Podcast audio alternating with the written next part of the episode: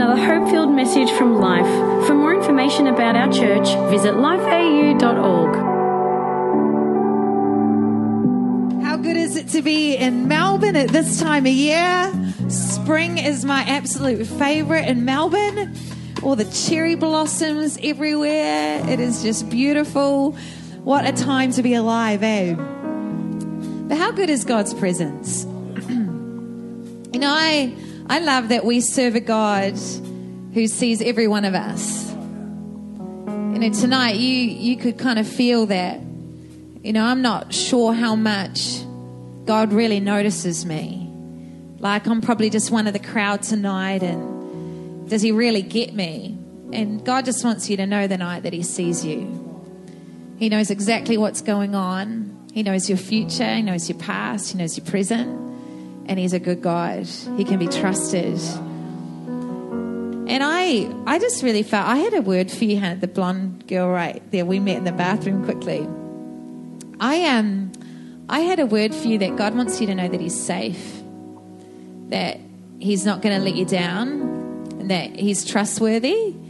And I kind of had a picture of um, you being in this um, in this kind of enclosure, and. Uh, it was very dark, but God was just chipping away.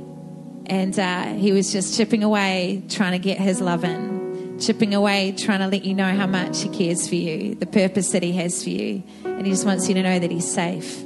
You can trust Him, you can give Him a go, and He's not going to let you down. And the girl that's next to her with the, the dark hair, I just really felt God say that He's got so much more. That whatever your past has looked like, He's got greater and that He wants to lead you into more fullness, into His dreams, into His plans. Where other people have maybe let you down, have led you down a way that's left you feeling disappointed and maybe disengaged, God wants to take you into greater. And again, it's a trust thing, like He can be trusted. So it's awesome to have you guys here tonight. And it's just so good to have everybody here who's new. Derek, so good to have you here. You are the man. We love having you. Bex and yeah, from Canada, been here for like a month now, which is so good. It's just so good to have everybody here. You are valued and you are seen by your God, and He is amazing. Um, why don't we thank our incredible team, eh? They're amazing. Well, we are in this series at the moment called Sold Out. And uh, Pastor Paul did an amazing message. Our senior pastor did an amazing message on this last week uh, all around uh, increasing our spirit. And uh, he spoke about how we have body, soul, and spirit. So the body is the physical part of who we are. Our spirit is the eternal part that is going to live on in heaven, and hopefully. And uh, and then we've got the other part of who we are, our soul part, and uh, that is our inner person. And the Bible actually describes the soul part as our self our creature, our person, our appetite, our mind, our living being, our desires, our emotion, our passion, that which breathes, the breathing substance or the inner being of a man or a woman. It's the seat of appetites. It's the seat of emotions and passions. It's the activity of the mind, will, and character. I love that. And we've got a God that's interested in every part of who we are. He's not just interested in our spirit, because uh, He is spirit. He is interested in our body and He's interested in our soul, our inner person, our inner being. And He wants our soul to prosper. The Bible says, as our soul prospers, we prosper. And uh, every area of our lives, God has called us to step into prosperity. And I want to, I really felt God speak to me tonight about doing a message called, called Who's Lording Your Soul? Who's lording your soul? I had the incredible privilege of growing up on a dairy farm as a young girl until I was uh, 15. I lived on this dairy farm, and one of the awesome things we got to do in primary school is have calf club days. And calf club days were where you brought a calf or a lamb along to school, and it was your pet. And you had different rounds of competition. So you had the grooming round, which we never did well in as a family because my mum was a real naturalist and never let us have detergents on our pets. And uh, so there was always dirt there because we had to use natural products. And then there was the cooling round, which was uh, where you had to stay like 15 meters away from your pet and uh, somebody else would hold them and then you called them to yourself and then they had to follow you around the entire course. And then there was a leading round as well, where you had your pet on a leash and had to lead them around this course to see how well they followed you. And I still remember being a five year old girl, and it was our, our first calf club day. And I was the oldest child, so everything was an experiment on me. Any other oldest child get what I'm meaning? Yes, that's it. And so we'd never done calf club before. We were complete novices. And I remember being in the back of the car with our little lamb, my little lamb called Mary, real original. And uh, being in the back with this little uh, lamb and then going through the competition rounds. And so we went through the leading uh, course and that was pretty bad. I mean, I was dragging my lamb through the entire thing, kind of whispering under my breath to this lamb, like, if you don't flip and follow me, I'm going to eat you for dinner tonight. and that didn't work though, that strategy. so we went, lost that round and then went into the next round, which was the calling round. And I still remember being this little girl and calling at the top of my lungs, here, Lemmy, here, Lemmy, Lemmy, Lemmy. And my, to my lamb that was like 15 meters away. And the person released my lamb and my lamb, instead of running, skipping to me joyfully like she was meant to, instead she did a U-turn around the person that had let her go and ran round the entire school. I still remember as this five year old girl running after this little lamb. My parents as well running to try and catch this flippin' lamb, thinking under my breath how good roast was going to be that night. So I grew up on a farm, so animals are there to be consumed, not as pets. But I remember going home and mum and dad saying to me, uh, look, that is not going to happen again. Next time, we're going to know what to do. Next time, we're really going to train this lamb. And I remember months before the, the next calf club, we went into serious training. Every morning, I had to go out and feed this little lamb. We did things like I would go away like 10 meters and hold a bottle of milk and say, Here, Lammy. And she would come running to the milk, and then you'd progress by hiding it behind your back. And she got to know that I was the source of milk. And eventually, we ended up the next calf club champions of the leading round, champions of the calling round. And every year we ended up being champions. I still have a huge box of these ribbons in my cupboard. We owned that calf club. but I remember learning this important lesson about learning to lead this lamb rather than it lead me.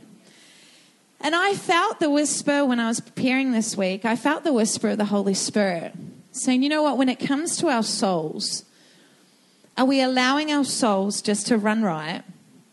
Are we allowing our soul just to do what it wants? Or are we bringing our soul under the lordship of our God? Are we allowing Him to lead our souls? See, our souls, if left to its own device, will cause us to do whatever feels great in the moment. Whatever feels good in that kind of time that we want to do something, whatever feels great emotionally, whatever feels great to our inner person. And when we live like that, when we're led by that, it can lead to so much brokenness because we make decisions based on what feels good in the moment rather than what's beneficial for our future. And we end up living from a place of trying to find wholeness in our soul by, um, I suppose, uh, abiding to it giving into it rather than allowing it to be led by someone who is so much greater, someone who's actually the creator of our soul. See, if our soul is given control, it leads to us making decisions from a place of loneliness. Anger, rejection, condemnation, shame, rejection, insecurity, selfishness, the list can go on and on. And when brokenness leads, it always leads to more brokenness. Know, Pastor Paul made an amazing point last week that the enemy operates in our soul realm. He gets a hold of our lives in our soul realm, and it's because we give him permission. It's because we let our souls just do whatever it wants rather than bringing it under the lordship of our God. See, our souls are all broken. Every one of us has a broken soul.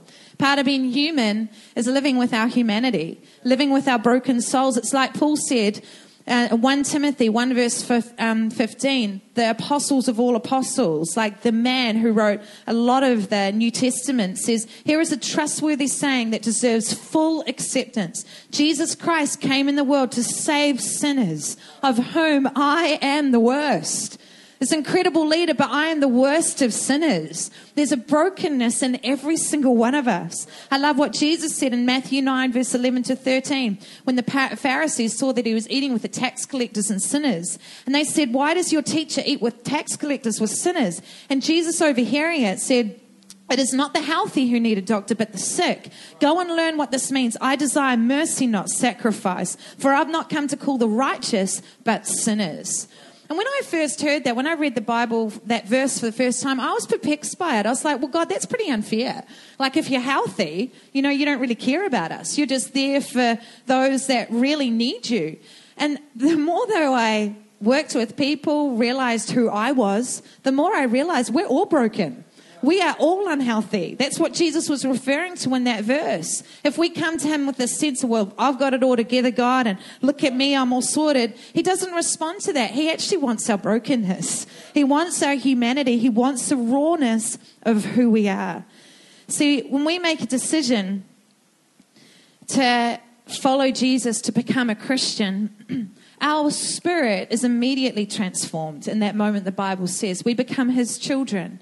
We open up our lives, open up our spirit to Him becoming our Lord, our Savior. We are redeemed because of what Jesus did on the cross, because of His sacrifice. We enter into His redemption. So our spirit is immediately transformed, but our soul is another matter. Our soul requires a process of change. Our soul requires a daily decision to surrender who we are, our will, our emotion, what I want, to His Lordship instead, to what He has called us to. Is this making sense? We're called to submit to Him, and it's a daily decision. And it takes time. It is a process. It's why all through the Old Testament and New Testament, Jesus or God is saying to his people, the first commandment, the greatest commandment is love the Lord your God with all your heart and your soul. Give me all of you because it was always a choice to give him who we are. It's always our choice. Do we have him as the rightful place as Lord of our souls?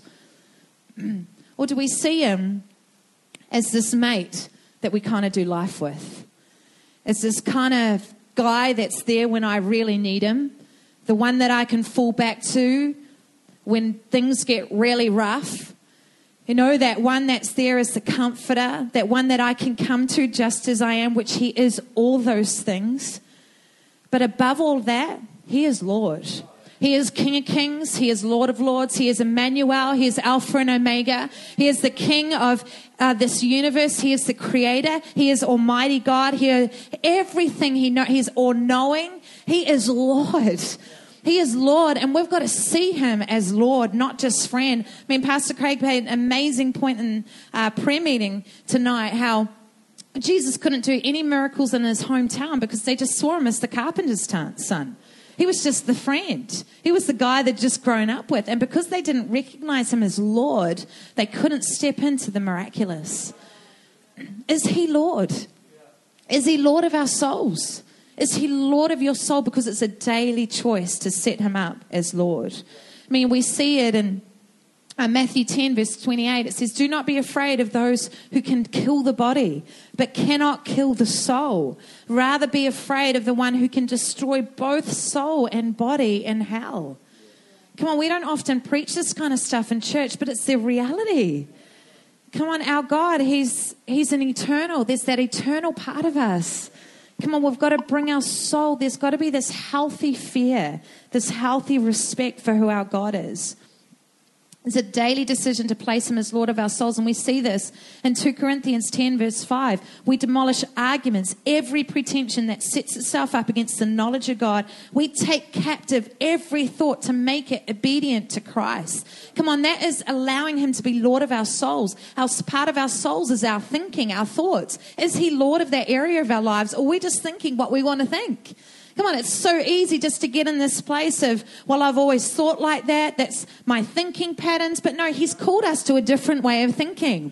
Through His Word, He's called us to take on His thoughts, His principles, His kingdom perspective. Are we taking that on when it comes to our thinking? Is He Lord of our minds? Or are we just letting our thinking do what it wants to do? Or just allowing our thoughts to run around scattered and crazy? Or is He Lord of our minds?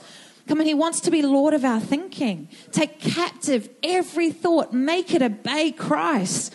So come on, when fear comes in, does that line up with my God? No, it doesn't. So I'm going to make it obey the word of God, which says, you know, there's no fear in Him. Perfect love casts out all fear. Come on, what are we doing with our thoughts? Are our thoughts under His Lordship, or are we just allowing our thoughts to do what they want? Psalm 43, verse 5. David speaking. Again, this illustrates it, and he says, My soul, why are you downcast? Why so disturbed within me? Put your hope in God, for I will yet praise him, my Savior and my God. Come on, he was talking to his soul. Soul, get yourself in shape. Praise your Creator. Come on, lift your eyes to where your help comes from. Come on, he's commanding his soul to praise his God. He's bringing his soul into submission to his Lordship. I love even Jesus did it. John 12, as he was about to go to the cross. And he says, My soul is troubled. What shall I say? Father, save me from this hour. No, it was for this very reason I came to this hour. Father, glorify your name. See, even Jesus is bringing his soul into submission to the Father's will. Even he's talking to soul, going, no, even though I want this, there's something greater. There's a greater purpose in my own selfish need. I'm living for something more. If Jesus did it, we've got to do it daily. You know, that's why there are things that we struggle with as Christians. You know, a lot of people kind of will say, you know, when I made the decision to follow God, I thought things would get easier, you know, because He's this magnificent, incredible God who is able to do the miraculous, but He's also God that gives us free will in our soul. He gives us the ability, excuse me, to make choices, to make to choose daily who we want to serve. And because of that, there's a struggle often between our soul and our spirit you know what we want to do versus what God has called us to do. There's a struggle that goes on. And it means daily we've got to surrender that struggle to our God and say, God, I don't want to live for myself. I don't want to live how my soul wants to live. So I'm surrendering it to you instead. And I'm going to live out of that place, like Pastor Paul mentioned last week, out of my spirit realm instead. So if we let, I wrote this down, if we let our soul go unchecked, unsurrendered, instead of being surrendered to a great God, we end up surrendered to sin. Sin is simply a, pretty much a fancy word for wrong things in our lives, things that take us down a path of destruction that aren't God's best for our lives. It's a battle to bring our soul under His Lordship, but it's a matter of what we surrender to. It's simply a matter of what we surrender to. It Romans uh, 6, verse 18 to 23 explains this so beautifully. I'm using an example. Again, this is Paul speaking from everyday life because of your human limitations. Just as you used to offer yourselves as slaves to impurity and ever increasing wickedness, now offer yourselves as slaves to righteousness, leading to holiness. When you were slaves to sin, you were free from the control of righteousness. What benefit did you reap at that time from the things you are now ashamed of? Those things result in death. But now that you've been set free from sin and become slaves of God, the benefit you reap leads to holiness. The result is eternal life. For the wages of sin is death, but the gift of God is eternal life in Christ Jesus, our Lord. How awesome is He? How awesome is that? The gift of God, it's eternal life. And He is a good God wanting to take us, to lead us into such good things. I love that in the Bible it talks about how Jesus cried over the people in the Bible who were being led astray. And he descri- described them as sheep without a shepherd. And he cried over them. See, sheep without a shepherd are exposed to predators, easily preyed upon. They go to pastures that aren't as green, that don't have the nutrients that they need. And when we step out, when we allow our soul to do what it wants, we step out of His Lordship. It causes us, like sheep without a shepherd, to be exposed. Our souls are so easily deceived. Our souls are so easily deceived. You know, Zion this morning had um, he did a trick on me where he got like a felt tip pen and a red one and coloured in this is our eight year old son and coloured in all his fingers red like at the ends of them. And then went and showed his dad what he'd done and his dad helped him deceive me. And uh, and so he put his fingers together in a certain way and then came to me like he was crying, screaming, going, Mom, help! And so I freaked out in that moment. Like I went into full mum mode. Oh my gosh, buddy! Just screamed out. And then he's like, ha ha, tricked ya. And uh, there, it was just this pen that he'd put on his fingers. And I felt in that moment God say, you know, in our souls, we are so easily deceived as well.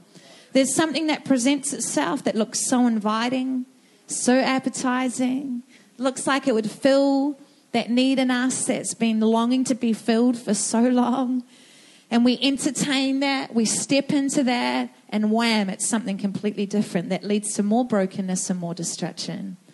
Our souls are so easily deceived if we don't come under the great shepherd. I love what Jenn Johnson says. She says, Free will is dangerous when not submitted to the mind of Christ.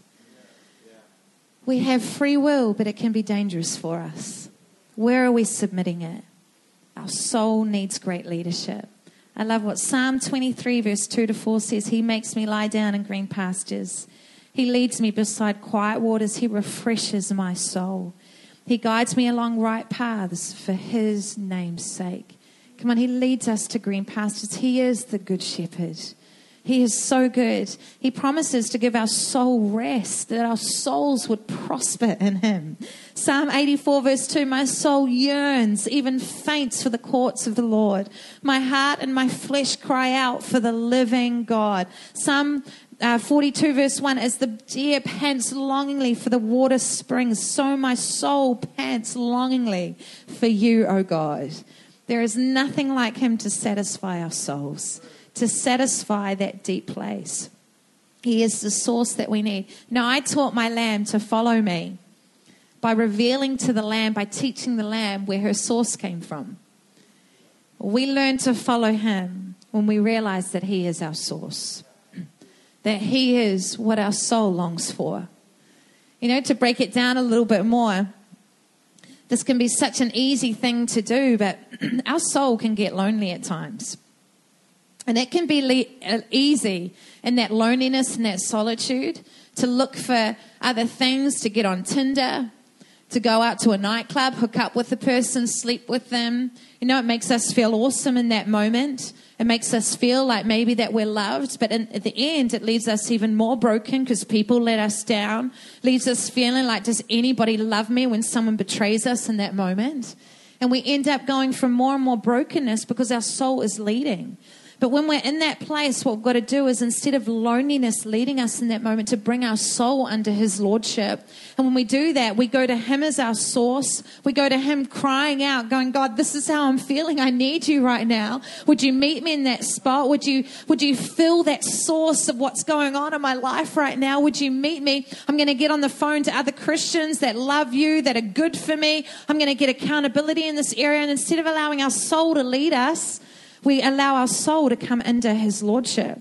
You know, when anger hits and the temptation is to be led out of that soul emotion, instead of allowing anger to lead us, we step back from that moment and go, you know what? My soul is under his lordship. So I'm going to allow him to determine how I react in this moment. And he says to be slow to anger. So I'm going to step back from my children that I just want to discipline quite severely in this moment right now. I'm going to step back and I'm going, God, how do you want me to react in this situation? Allow my soul to come under his lordship. You know, if we're given an amazing opportunity, instead of looking at it and going, well, what does my soul want in that? What looks good for me? What feels good in the moment, like we can so easily do? It's going, actually, God, what are you saying in this? Is this an opportunity that's going to lead for expansion in your kingdom? Is this going to lead me to your call? Is this going to lead me to influencing others? Is this going to lead me to where you're calling me to? Come on, bringing our soul under his lordship. Is that making sense? And you know what? I find the greatest thing that separates our soul from His Lordship is our pride. It's our pride. The definition of pride is a high opinion of one's own ability, having an, an, exaggerated sense of one's own importance, security in one's own capacity, trusting in oneself. And it isolates our soul from His Lordship because we trust ourselves more than we trust Him. Because we've got this. I'm able. we've got this sorted. Who knows, though, that pride can cost us so much? You look at the example of the, the Titanic. There was so much pride in how that ship was built. I mean, there'd been nothing like it built. It was the unsinkable ship. $7.5 million was spent back in the day to build this ship, which is estimated to be equivalent to $174 million today. It took just to transport the one of the anchors 20 horses. That one of the anchors was that heavy, and there was so much pride in the, the manufacturing, the, the, the manpower that went into building the ship that they thought it was unsinkable. So only 20 lifeboats went on to the ship, which meant that when it did sink, they had uh, six iceberg, iceberg warnings leading up to before the ship struck the iceberg. And then when they started filling the lifeboats, they didn't fill enough because they thought, well, we're not actually really sinking. Like, how can the Titanic be sinking? So only fifth, sorry, only 32 people ended up surviving, but if all the lifeboats had been filled, 53% would have ended up being uh, saved, being rescued. How amazing. Our pride can cost us so much. If you look through the Bible, pride costs people incredibly. When I've been studying the Old Testament lately and the, the history of Israel, pride costs them greatly dependency on their own selves. And the Bible describes it as them doing what was right in their own eyes. Every time they thought they were doing great and they were prosperous, they started to do what they wanted to do instead of leaning, instead of depending on their God and they did what was right in their own eyes. And so God took away his blessing and they ended up going into destruction again. And there's this pattern that just keeps reoccurring. You see it with the kings that are mentioned in the Old Testament. Every king that's mentioned that did great, it says that he trusted in his God. Every king that didn't do great, it says he did what um, was right in his own eyes. Come on, do we do that? Do we do what's right in our own eyes? Rather than trusting our God, rather than living dependent on Him. Proverbs 18, verse 12 said, Pride first, then the crash. But humility is a precursor to honor. Look at the example of King David and Saul. Saul lost his humility. King David always kept it. Even when he slipped up, he came back to God in that state of humility, like, God, I have stuffed up, I need you. And because of that, God blessed him greatly. Come on, are we living out of pride or humility, that dependency on our God? And if you look at how shepherds are used to operate, if a lamb or a sheep were to keep separating themselves from the herd and wanting to do their own thing, be independent, what the shepherd would do is break the lamb's leg or the sheep's leg to teach it dependency. It would then carry it round on its uh, back. It would sleep with the lamb, sleep with the sheep until the lamb learned that the shepherd was good. The shepherd could be depended upon. The shepherd was safe. The shepherd was going to lead them to good pasture. And then when the leg healed, the sheep, the lamb was released. And when it was released, it kept its dependency on the shepherd and didn't try and do its own thing. And sometimes I, I reckon God lets us go through some stuff sometimes to show us, come on, you can try and do your own thing. But at the end of the day, you've got to come back to me because I'm dependable. Yeah. I am the good shepherd. Yeah. I am trustworthy. I'm going to lead you to green pastures, but would you trust me? Rather than trust yourselves, would you trust me? We need to learn dependency. Psalm 51, verse 17, the message version says this going through the motions doesn't please you. A flawless performance is nothing to you. I learned God worship when my pride was shattered. Heart shattered lives ready for love. Don't for a moment escape God's notice. How beautiful is that? Heart shattered lives looking for God. Don't for a no, uh, don't for a moment escape His notice.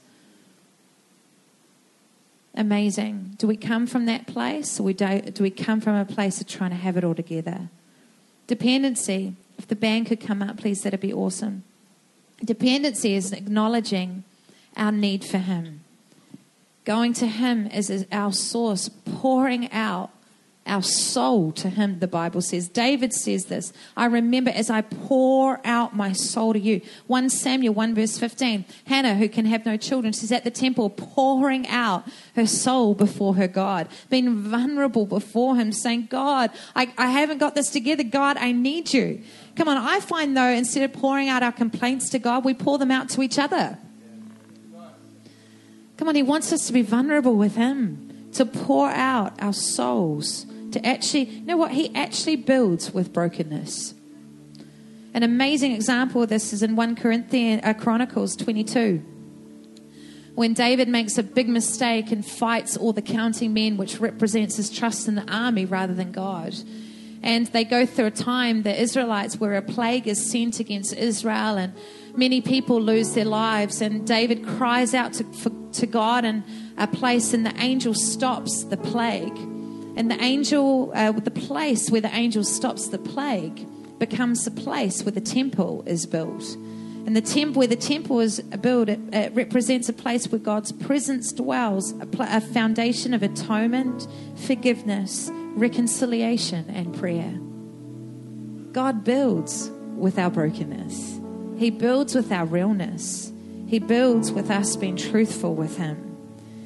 But a posture of surrender a true posture of surrender requires change.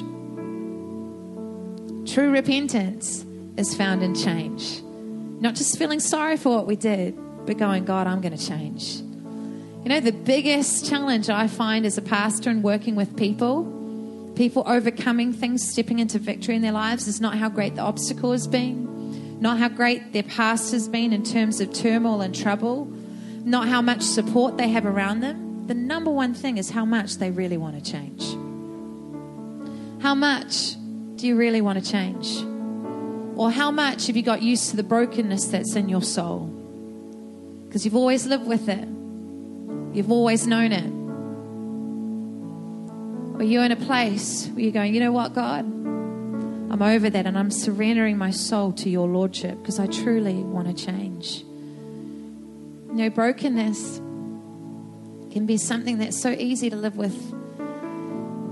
So we get used to it for so long, and it actually starts to become our identity, becomes what we get attention for. It was funny the a few weeks ago, Hope, our daughter, she uh, she this wasn't the funny part. She had an accident. She fell over and grazed her hand, and and I overheard uh, Craig praying with her that night as I walked past her bedroom, and Craig's praying that Jesus would heal her arm. And uh, then I heard Hope pipe up in this prayer and say, Yeah, but God, not by tomorrow because I want to show all of Kids Church. And I thought in that moment, how true of, of us is that, that same posture that, hey, that, that brokenness that's in me. It's got me attention for so long. It's become my identity. It's become what I've always known. And we hold on to it, we nurse it. It's our comfort. Rather than releasing it, surrendering it to our God and allowing Him to heal us. Coming to Him from a place of, hey, God, I actually need you to move in this area of my life. I want complete victory. I want complete change. And I'm not allowing this to be an excuse anymore. Come on, how, how often is the brokenness in our soul an excuse for being stuck? An excuse for our failure, an excuse because that's what we've always known. And I believe tonight, God just wants to do something fresh. He wants to break areas of brokenness in our soul. Come on, we've all got areas where there's brokenness. We've all got areas where we know that maybe God is in the, the Lord in that part of our soul. And I really feel tonight we're going to have a moment of ministry. And I really feel like God just wants to speak, wants to breathe His presence into those areas of our lives. Come on, I know that God would have been speaking to certain areas in our lives during the message, and even now He's going to speak. But I just believe there's breakthrough that He wants to bring tonight. He wants to bring true change. He wants to be the true Lord of our souls. So, on, why don't we stand to our feet? And I'm going to ask our prayer team just to come to the front, which would be awesome. And as the team ministers tonight the song, we're just going to open up the altar. And I'd love you just to be vulnerable tonight, to come down to get prayer, to be real about what's going on in your soul, where there needs to be victory, where His hand needs to lead you, guide you, where there, He needs to be Lord of your soul realm. So come on, why don't we lift our hands if you're comfortable? Why don't you lift your hands to heaven? God, I just pray in this moment that you would move. Holy Spirit, we come before you and we just pray. God, those areas of our lives we feel like, man, we're battling. We feel like there is not a victory in this area of our soul realm. Right now, God, I pray for your divine intervention. God, I pray that you'd bring breakthrough. I pray that you'd bring victory.